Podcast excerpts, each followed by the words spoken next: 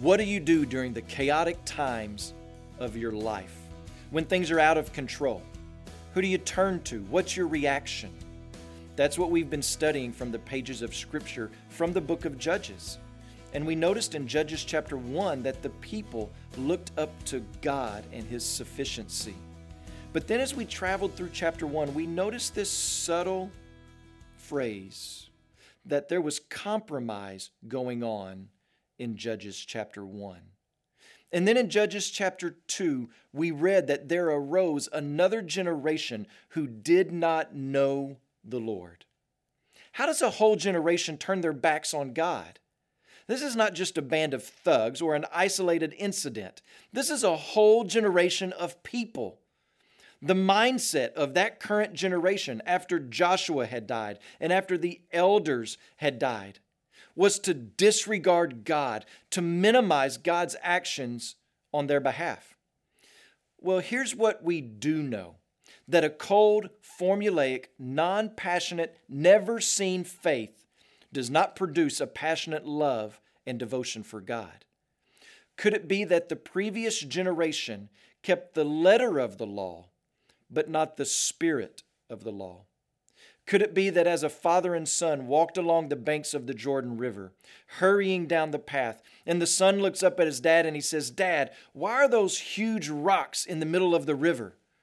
That the dad says something like, Oh, it's something about how God dried up the river one time, son. No big deal. Now hurry up or we're going to be late for ball practice. Oh, for fathers and mothers who would stop in the pathways and lead their sons and daughters over to the rock and say, Son, sit down.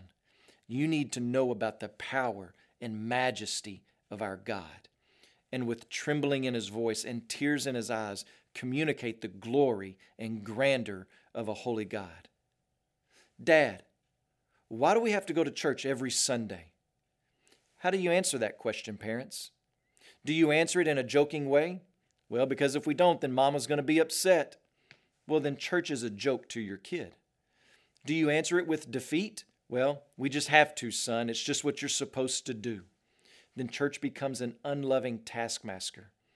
Do you answer it with legalism? If we go to church, God's going to do good things for us. Or do you answer it with passion? Let me tell you, sweetheart, what God has done for me and our family. We go to worship Him with others who have realized how glorious He is. They are our family. You see, to make sure that the next generation knows the Lord, what we do is we put as much kindling of the glory of God around their hearts so that when the Holy Spirit lights the match, it burns with a zealous flame of love and devotion to Christ. As I look at the skyline of Christianity today, I see a form of religion on the rise, but true devotion to Christ on the downgrade. I see students walking away from their parents' faith. I see a generation emerging that does not know the Lord. They know about Him to some degree, they don't know Him intimately. They had a history lesson, but their hearts were unmoved. They, they know He died on the cross, did some pretty good things while here on the earth. They know about Him, but they don't know Him. I'm praying that in 2020, that you'll put that kindling around the people of your life so that when God lights the match, it burns with a passionate flame. As you pray today, please remember Yairo Bonilla and his family, our missionaries in Costa Rica. And also remember the Masai Ma Life Word broadcast heard in Kenya and Tanzania.